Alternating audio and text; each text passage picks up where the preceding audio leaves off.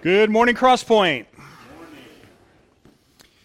Welcome to week number four in the Miracle of Mercy. If you'll take your outlines out from your bulletin, we'll get started. Today's message is entitled Mercy Forgives.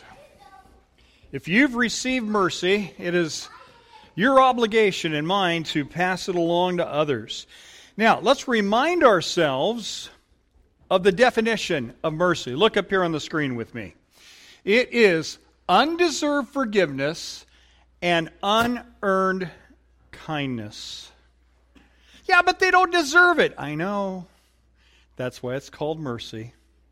If somebody has ever forgiven you when you didn't deserve it, you receive mercy. When somebody was kind to you when you did not earn it, you receive mercy. And the Lord requires us to pass it along to other people. Pay it forward, if you will. Look at this verse from Matthew, the Sermon on the Mount. Jesus, his prayer says, Forgive us our sins. That is very easy to pray. Has anyone ever prayed that prayer? Let me see your hand if you prayed, Forgive us. Hey, look at there. Here's the flip side of the coin as we have forgiven those who are the those. I'm looking at some, and you're looking at one. Some of you have forgiven me when I've blown it, and I have forgiven you when you've blown it. See the flip side of the coin? You see the it's a double-headed coin. We ask God to forgive, but then we pass it on to those who have sinned against us. Are you getting this? Mercy number 1, big point number 1, big idea number 1. Mercy means God forgives me. I know some of you are saying, oh, wow. Tell me something I don't already know, Bruce. I thought this was going to go deep today. We're in week number four. Well, think about this for a moment. I know you may know it, but do you feel forgiven? Do you feel forgiven? Bruce, that's besides the point. Mercy is a theological fact, whether I feel it or not. And you are right. You are forgiven whether you feel it or not. But you know what bugs me? I can't tell you how many times people have come up to me and said, Oh, Bruce, I just feel so guilty. I feel so, so much shame. I have never, ever had anyone come up to me, and I've been preaching almost 40 years. If you count the summer months, I'm past 40 years, all right? When I was in college, I'd preach at this church in San Clemente and different area places. But I've never had anyone in 40 years of my preaching walk up to me and said, Oh, Bruce, today I just feel so forgiven. I've never had that. I've had the guilt, I've had the shame. And you're saying, Tell me something I don't already know. You may know it up here, but do you feel it in here?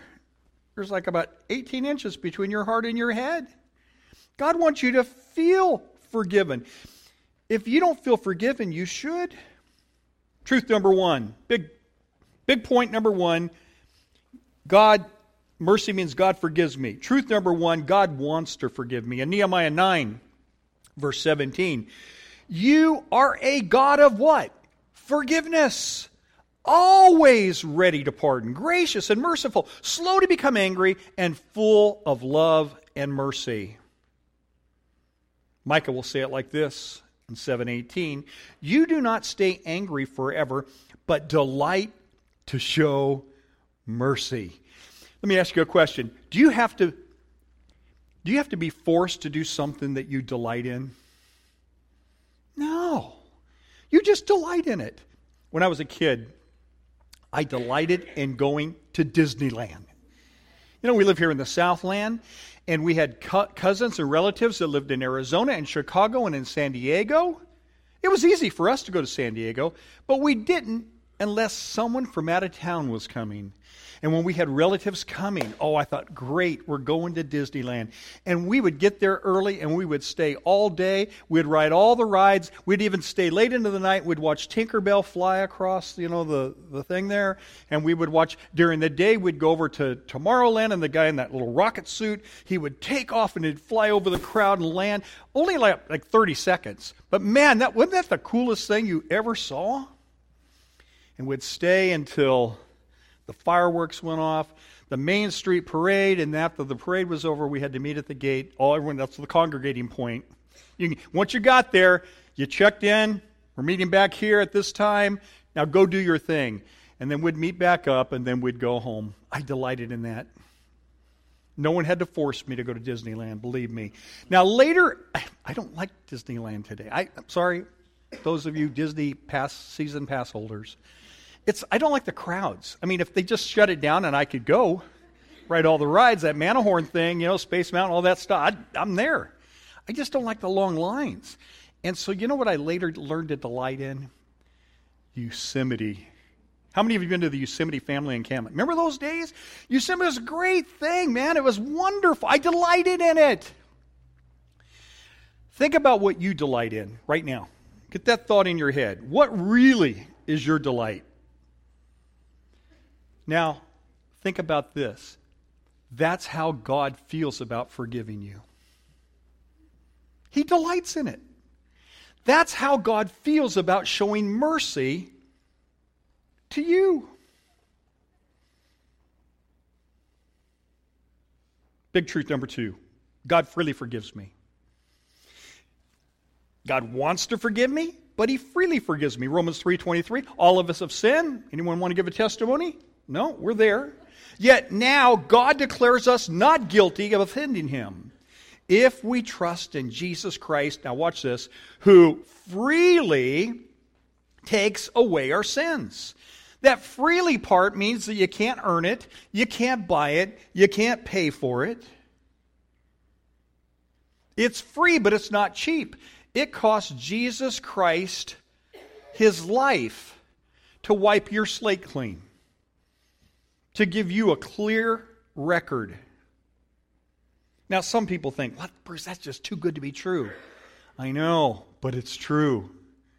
You know, it's one of those things that's really too good to be true, but it's true. Isn't that a cool thing? Now, some people believe it's true, but they just don't deserve it. To which I say, I know you don't deserve it, but you get it anyway. Because it's not called judgment, it's called mercy. And that's what God gives us. In Colossians chapter 1 and verse 14, it says this And in him we, what's the next word? Enjoy. When was the last time you enjoyed your forgiveness? In him, where the forgiveness is, in him we enjoy our freedom, the forgiveness of sins. I got a little homework assignment for you guys today. I want you this week, every day, to spend some time enjoying the fact that you are forgiven. When was the last time you've done that? I, I bet it's been a while. I want you to spend some time in your quiet time and just not ask for anything. Just enjoy the fact that I'm a child of God and that I am just as pure and as holy as God is holy. It's kind of hard to look at ourselves that way, right? Because we know ourselves. But that's how God sees us because of what Jesus has done for us. So enjoy the fact that God freely forgives you. Big point number three it's a third truth God immediately forgives. He does it immediately. Um, you know, in, in, in this book, you read about the Ten Commandments. And if you study the Ten Commandments, you'll find they're in descending order. Number one, God's number one. Number two, idols. Da, da, you go down the list. And you get all the way down to the tenth one don't covet. Okay, so they're in descending order of importance. They're all important. These are the big ten. But when you get to ten, God doesn't say, Well, you know that covetous thing, number 10? I will, I will forgive that immediately and completely. Won't take any time at all. And even number nine, you're not supposed to lie to each other, but I know how people are and they get in binds and they tell lies. I'll even take care of that one immediately. And number eight, you're not supposed to steal from one another. It's getting a little bit harder, but I'll even forgive that immediately. But number seven and number six are going to take a while. What's seven? Thou shalt not commit adultery. What's number six? Don't murder. Boy, if you do those, you're going to have to suffer a little bit before I forgive you. What, what, what does the verse say? Isaiah 55 7. God is merciful and quick to forgive. If you've been forgiven, how long should you feel guilty? Oh, let's say about a half a second. See, because guilt is kind of like a warning light on your car. Uh, you ever have the warning light go on and you go, uh oh, what's that? It's not designed for you to sit there and stare at the warning light. Uh oh, warning light, warning light. It's there so you do something about it. Okay? Well, guilt is kind of like that. It's kind of like the warning light in your life that you're not supposed to sit there and stare at. You're supposed to do something about it. Well, first of all, I would say if you're feeling guilty this morning, it's not coming from God because God does not lay guilt on his children. If you're feeling guilty, it's for one of two reasons. Number one, you're doing it to yourself, or Satan is messing with you. The Holy Spirit convicts us of sin, but that's very different from guilt. So, the warning light goes on. I'm feeling guilty. What am I supposed to do? Like the dashboard, stare at it? No. Avert your eyes from the guilt and look up to the cross. Because that's where the forgiveness is, right? That's where the grace is. That's where the mercy is. That's what you're supposed to do with guilt. God's kids don't go around guilty. It doesn't really do you any good. It's a myth to think that somehow, some way, feeling guilty makes you a better person. It does not. It makes you a miserable person. Right? That's all it does. Grace makes you a better person. I'm going to say that one more time. Better be an amen out there somewhere. Grace makes you a better person. If you think guilt makes you a better person, you don't understand God. You don't understand this book. It's His grace that makes you a better person. Forgiveness and grace and mercy makes you a better person. When you understand how nice and good and generous our Father has been to us, it makes you want to respond to be nice and good back and to others. People that are feeling guilty and, ungracious and, and unforgiven are are not very forgiving to other people. Sinners treat sinners terribly when you're feeling guilt. But God wants us to feel grace. It's a whole new thing.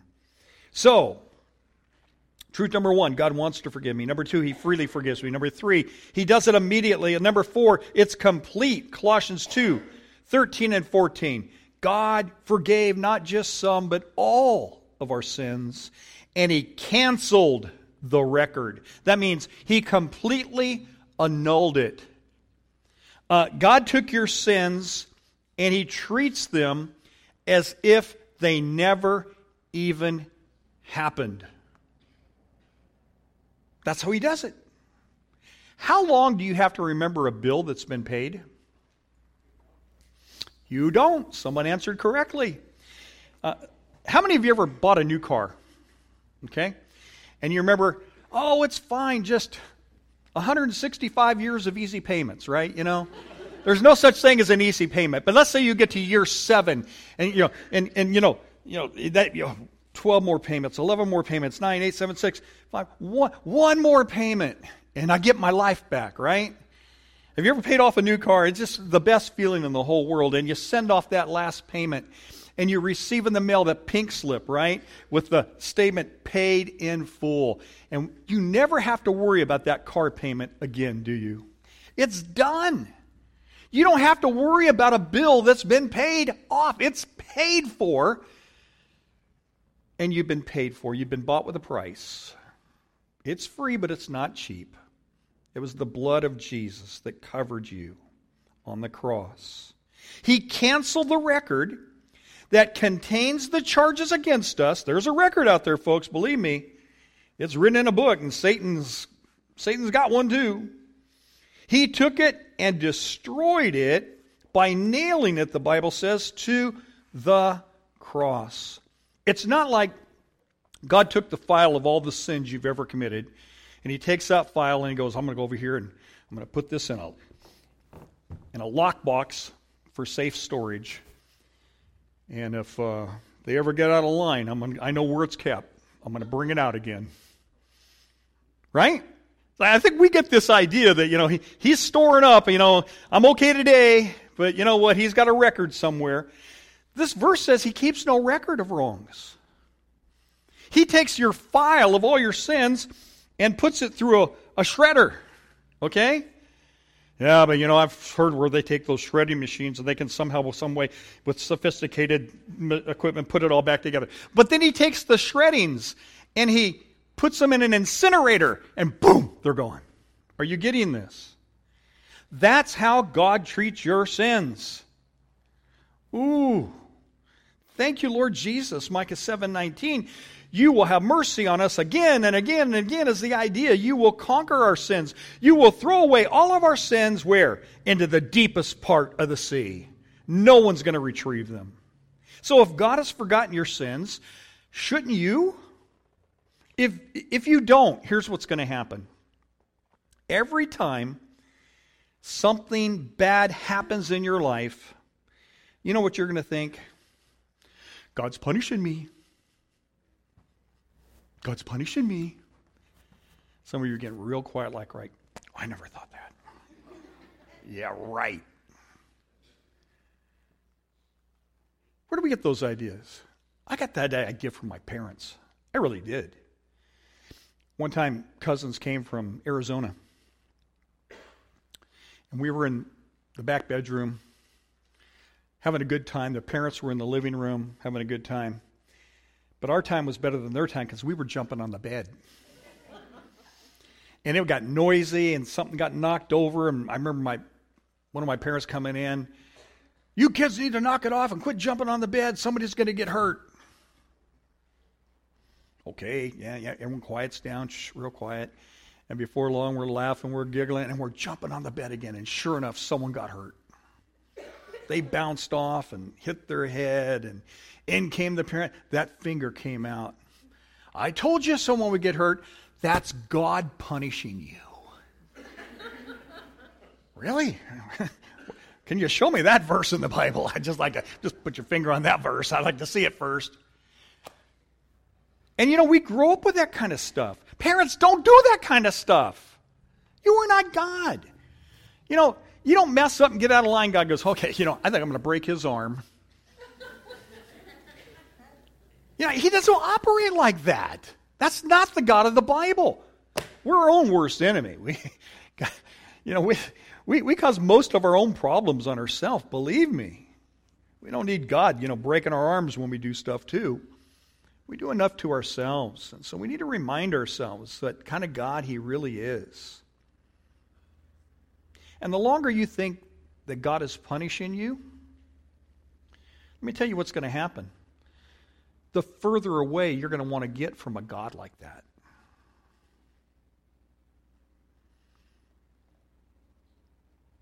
But when you recognize His love, when you recognize His forgiveness, when you recognize His mercy, the closer you're going to want to get to a God like that.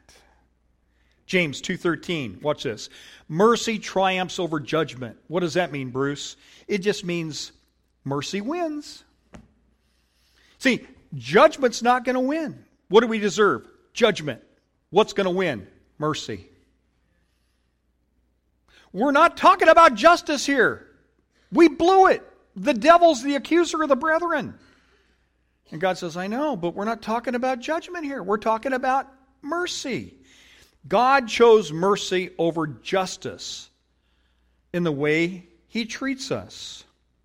Now, flip side of the coin. I only have two points. That was point number one. Point number two mercy means that I forgive others. Point number one, what is it? Mercy means God forgives me. Point number two, mercy means I forgive others. It's a real simple lesson today. You, you, you can memorize those two points. Flip side of the coin is we struggle to forgive, I think, primarily for two reasons. Two reasons.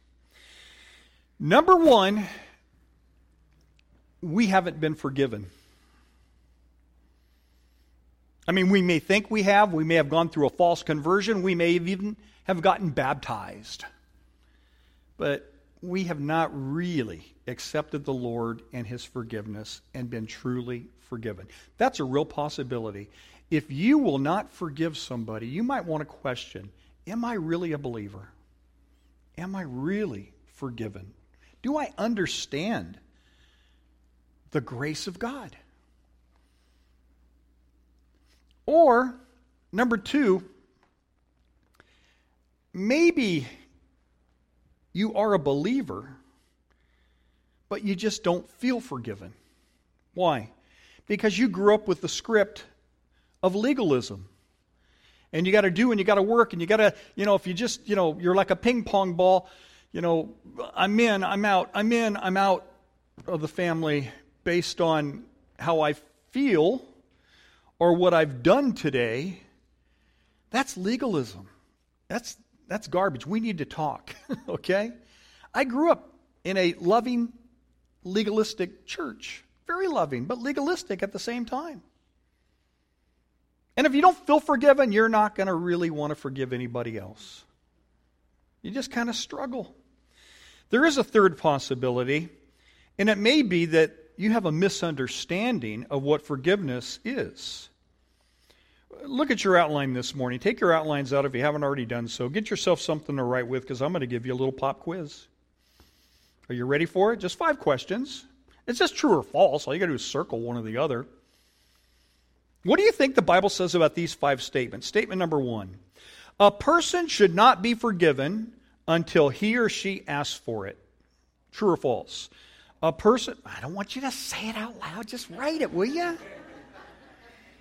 A person should not be forgiven until he or she asks for it. Number two, you haven't really forgiven until you've forgotten the offense. That forgive and forget idea. Is that true or false?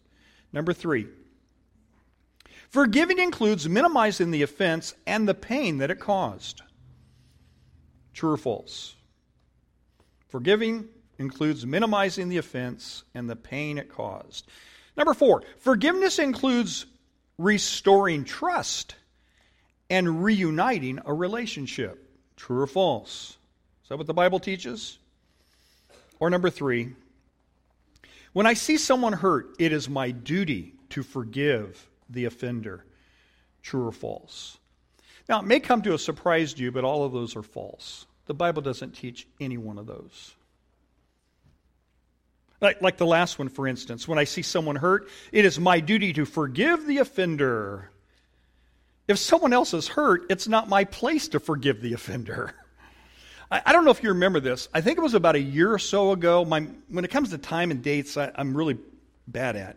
But you may remember seeing on television there was this fad or phenomenon going around where people would just walk up to total strangers, mainly gang members and the like, and then just punch an unsuspecting stranger right in the face and try to knock him out. You know what I'm talking about? Did you see that on the news? Okay, so imagine you're an eyewitness to this.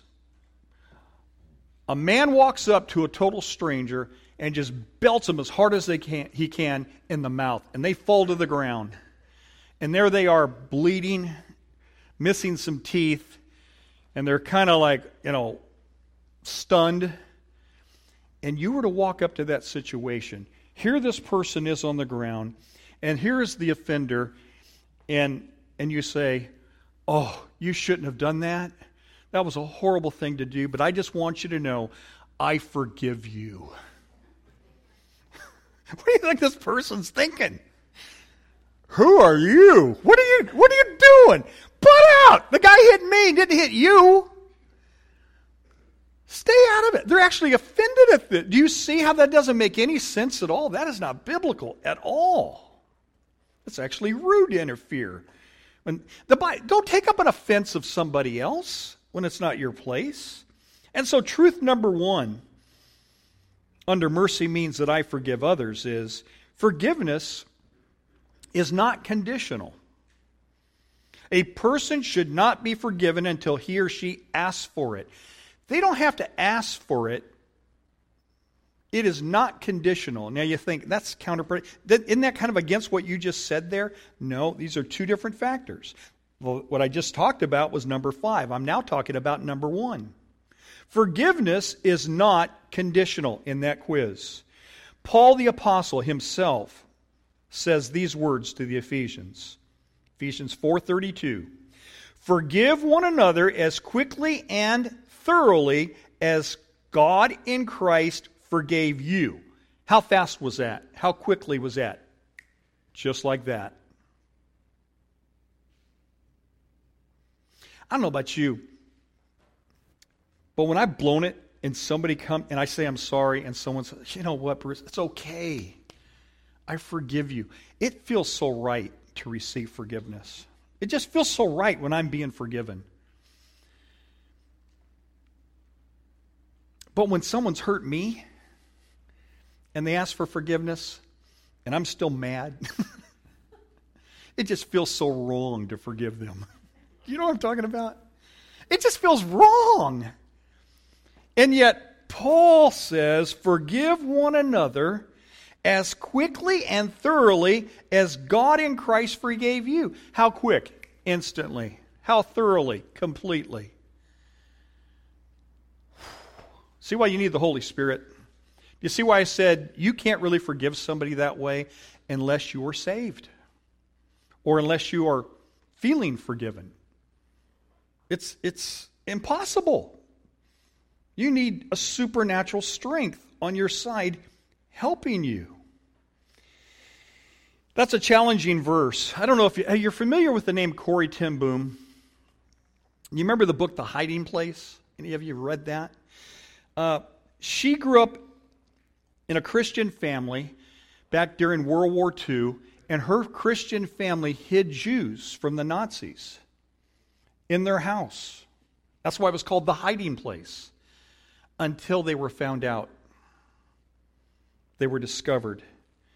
And the whole family was sent to a Nazi concentration camp.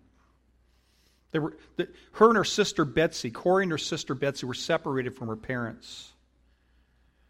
And these two little girls were all by themselves in this concentration camp.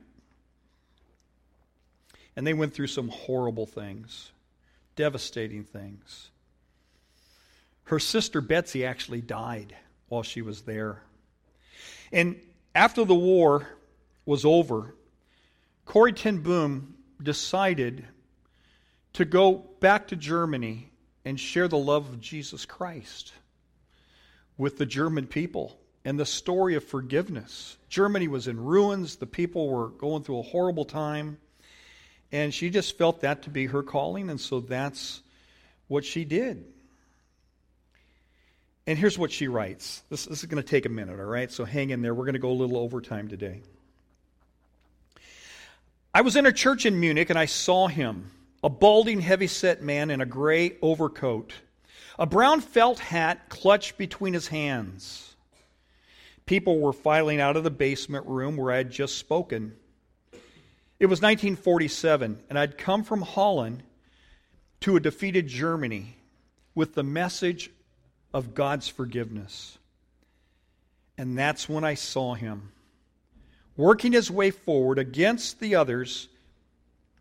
One moment I saw the overcoat and the brown hat, and then the next moment in my mind I saw the uniform and a visor cap with a skull and crossbones on it. It came back to me in a rush. The huge room at the concentration camp called Ravensbrück, with its harsh overhead lights and pathetic pile of dresses and shoes in the center of the floor, and the shame of walking naked past this man. The man who was making his way forward had been a guard, one of the most cruel guards. Now he was in front of me, his hand thrust out. Fine message, Fräulein. How good it is to know, as you have said, that our sins are at the bottom of the sea. Mm. And I, who had so glibly spoke of forgiveness, fumbled in my pocketbook rather than take his hand. He would not remember me, of course. How could he remember one prisoner among thousands of women? But I remembered him, the leather crop swinging from his belt. I was face to face with one of my captors, and my blood seemed to freeze. You mentioned Ravensbrück in your talk, he was saying. I was a guard there. No, he did not remember me. But since that time, he went on, I've become a Christian, and I know that God has forgiven me for the cruel things that I did there. But I'd like to hear it from your lips as well, Fräulein. Again, the hand came out. Will you forgive me? I stood there. I, whose sins had again and again been forgiven, and I could not forgive. Do, do you see the picture that's going on here? Do you feel what's going on here? Mm, this is where the rubber meets the road. I don't know about you, but I will never have to forgive anybody else more than Christ has already forgiven me.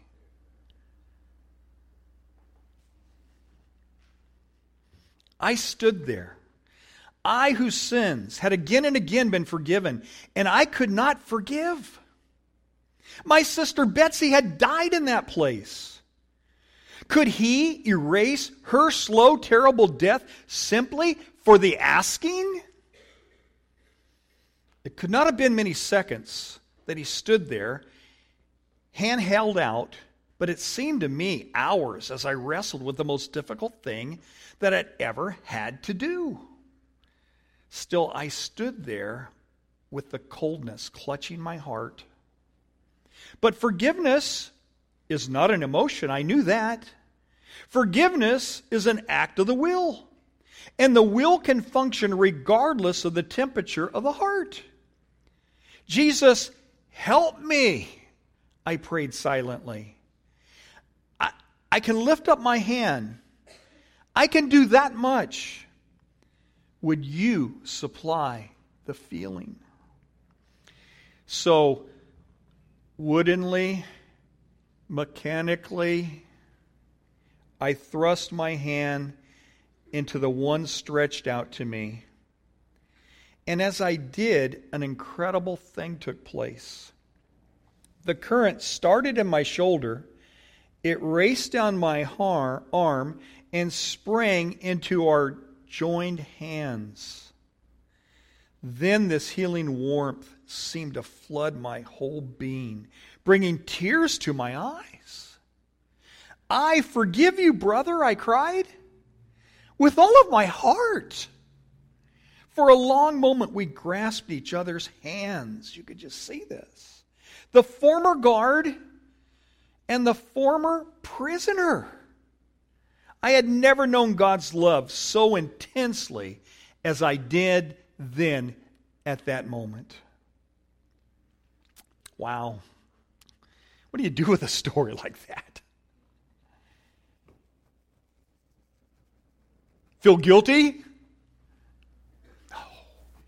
Well, if, If she was able to do that, why can't I do I should feel guilty for not being able to. No, guilt, guilt's a bad motivator. That's not what you're. Oh, if Jesus forgave me, then I should be able to forgive others. Oh, I feel so guilty. Guilt's not a good motivator, folks. Don't, don't go with that. Instead, what I want you to see in this story is God. God's the hero in this story. God, I'll do the action, you provide the feeling. Remember that? It's a will of the heart, it's a will of the mind. It was God who gave Corrie ten Boom the power to forgive, and He'll give you the power too. So, big truth number two is forgiveness. Well, number one, forgiveness is not conditional. Whether you're a Nazi concentration camp guard, or a next door neighbor, or someone at your school, or a fellow employee at your work. It's not conditional. You do it. Truth number two forgiveness is not forgetting. Remember the quiz I just gave you? You haven't really forgiven until you've forgotten the offense. Not. That's not biblical. You don't read about that in the Bible. But we make up stuff, don't we? God's going to get you. That was God punishing you. Where do we come up with stuff like these things? It's not from the Bible. Let's make sure we theologically correct when we start instilling these messages into our children. Really mess them up. Forgiveness is not forgetting. Forgiveness does not mean you forget what happened. You know, I think it's kind of an impossibility that something really tragic happened to you. I think it's impossible to forget it. Time and tears are a healer, and it may wane, but to forget it completely, I think that's an impossibility. And so the Bible's not going to give you a commandment that's impossible to keep. Does that make sense? The Bible never says forgive and forget. 2 Timothy chapter 4, 14 and 15. Paul, Apostle Paul writing to the young preacher Timothy, he gives him a heads up. Timothy was Paul's protege. Timothy's a young preacher. And he says, Timothy, I want you to tell you, tell you a little bit about Alexander, the metalworker. He did me a great deal of harm. The Lord will repay him for what he has done. You too should be on guard against him because he strongly opposes our message. You're saying, now, wait a second, Bruce. I think I'm reading a contradiction here. Didn't Paul just tell the Ephesians that the word to forgive completely and as quickly as Jesus forgave us? Yeah, he did. Well, it sure, sounds like a whole lot like Paul saying, now I hope God gets him. No, no, no, no. That's not how you're to read this. Paul had forgiven him. Paul had taken his own advice. But that does not mean Paul had forgotten. Are you seeing the difference? He forgave completely, he forgave immediately, but it doesn't mean he forgot, and it doesn't mean that he could not protect other people. He's not saying, I'm going to get even. What does he say? He says, I'm going to turn him over to the Lord. I'm going to let the Lord handle this. You know, because if I, if, I, if I dwell on what Alexander did to me, if Corrie ten Boom dwelt on what that prison guard did to her and her sister, it would have ate her up. And she'd have been the worse off for it. Sometimes you just got to forgive and let it go for your own mental health and spiritual well being. Paul had done that with Alexander. He's just saying, I'm turning him over to God. But Timothy, I want to give you a heads up, which leads to our third truth forgiveness is not trusting the person again. In our quiz, forgiveness includes restoring trust and reuniting a relationship. That's not biblical. That's not so. What does Paul say in 2 Timothy 4:15? Be on your guard against him. Look, Timothy, Alexander did me a great deal of harm. He hurt our ministry, he hurt our message, and he might hurt you. Heads up. He has forgiven him, but you don't just trust somebody immediately. I don't know what happened to Alexander. I don't know the rest of the story. I hope he repented and the relationship was restored in time. But it takes time. See, forgiveness is instantaneous. Boom, just like that. But reconciliation, that takes a while. If a spouse has an affair, it can do a great deal of damage in the relationship. Right? Would you agree with me on that? And the husband can forgive the wife, and the wife can forgive the husband. It can go either way instantly. When true repentance is there, you can just let it go. And now they say, okay, let's get back together. No, no, no, no, not instant. That didn't happen right away. There's got to be some safeguards put in place. There's got to be some uh, steps that that never happens again. There's got to be yeah, all that. And then now you start working on reconciliation. Forgiveness instantaneously. Reconciliation may take a while.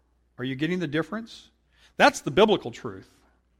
But you work on the reconciliation after the forgiveness has taken place. I'm on my last page of notes. Truth number four. What is forgiveness? Forgiveness is releasing it to God. That's what Paul did. Revenge doesn't work. It will take it will take you to places that you will not want to go. It'll turn you into somebody you don't want to be. You'll find yourself saying things you never wanted to say. You'll find your th- yourself doing things you never wanted to do, and you'll find yourself being the person you never wanted to be. I have seen unforgiveness destroy families and marriages and careers and a person's spirit. And so you release it to God, you trust it into His hands. And when you forgive like that, it sets you free. There's a tremendous power in forgiveness. Some people find it hard to forgive. Some people find it easy to forgive. I think sometimes it has to do with your background. You know, some people have grown up in very difficult circumstances and and, and maybe they just find it hard to trust and forgive others because they've been hurt again and again and again. Maybe that's your background. And so when it comes to forgiving, it just doesn't come easy for you. Others of you maybe just think, well, you know, I, yeah, someone says, I'm sorry. No, I, I accept it. It's just real easy for me to forgive. Maybe that's your personality. Okay? I think that's more personality than you just being real spiritual. Okay? This is my thinking, all right? Because if you're thinking, I'm just really that spiritual, that's pride, and so I don't think that's from God. The simple truth is, forgiveness is not something you do, it's something that God has done. Forgiveness is not a gift that you give, it's a gift that God has given you to pass on to somebody else. Last verse, Colossians 3:13. Remember the Lord forgave you so you must forgive others. Those two concepts are always linked in the Bible. Lord, forgive me, and let me forgive those who have sinned against me. It's a double sided, well, maybe it's the same side of the coin, but those two truths are evident. I can't forgive others without knowing that God has forgiven me. Has God forgiven you? I pray that He has. If He hasn't, why don't we just bow right now and ask Him to? Would you pray with me? And as we pray, I invite you to pray along with me. You might even say this morning, Father, thank you for forgiving me. Help me during this week to recognize the truthfulness of your forgiveness. Help me to do my homework assignment and every day spend a little bit of time enjoying the forgiveness that you've given me. Now, the flip side. Some of you might need to pray, Lord, there's someone that I need to forgive. And so right now, I release it to you. Right now, Lord, I'm just forgiving that person. I'm releasing it to you. And I pray that that's happening right now. I pray it's happening right now in this room. And if you're listening to this on the internet, I pray it's happening with you. Now, if you can't do that yet, I invite you then to pray Lord, I'm willing to forgive. I'm willing to be made willing to forgive. I'm not there yet. I want to be, I'm just not there yet. And so I'm willing to be made willing to forgive, Lord. Lord, would you work with me and show me the way? I think that's a good start. And in the end, Lord, all of us, we say, we are grateful for the forgiveness that's given through the cross of Jesus Christ. And the whole church said, Amen.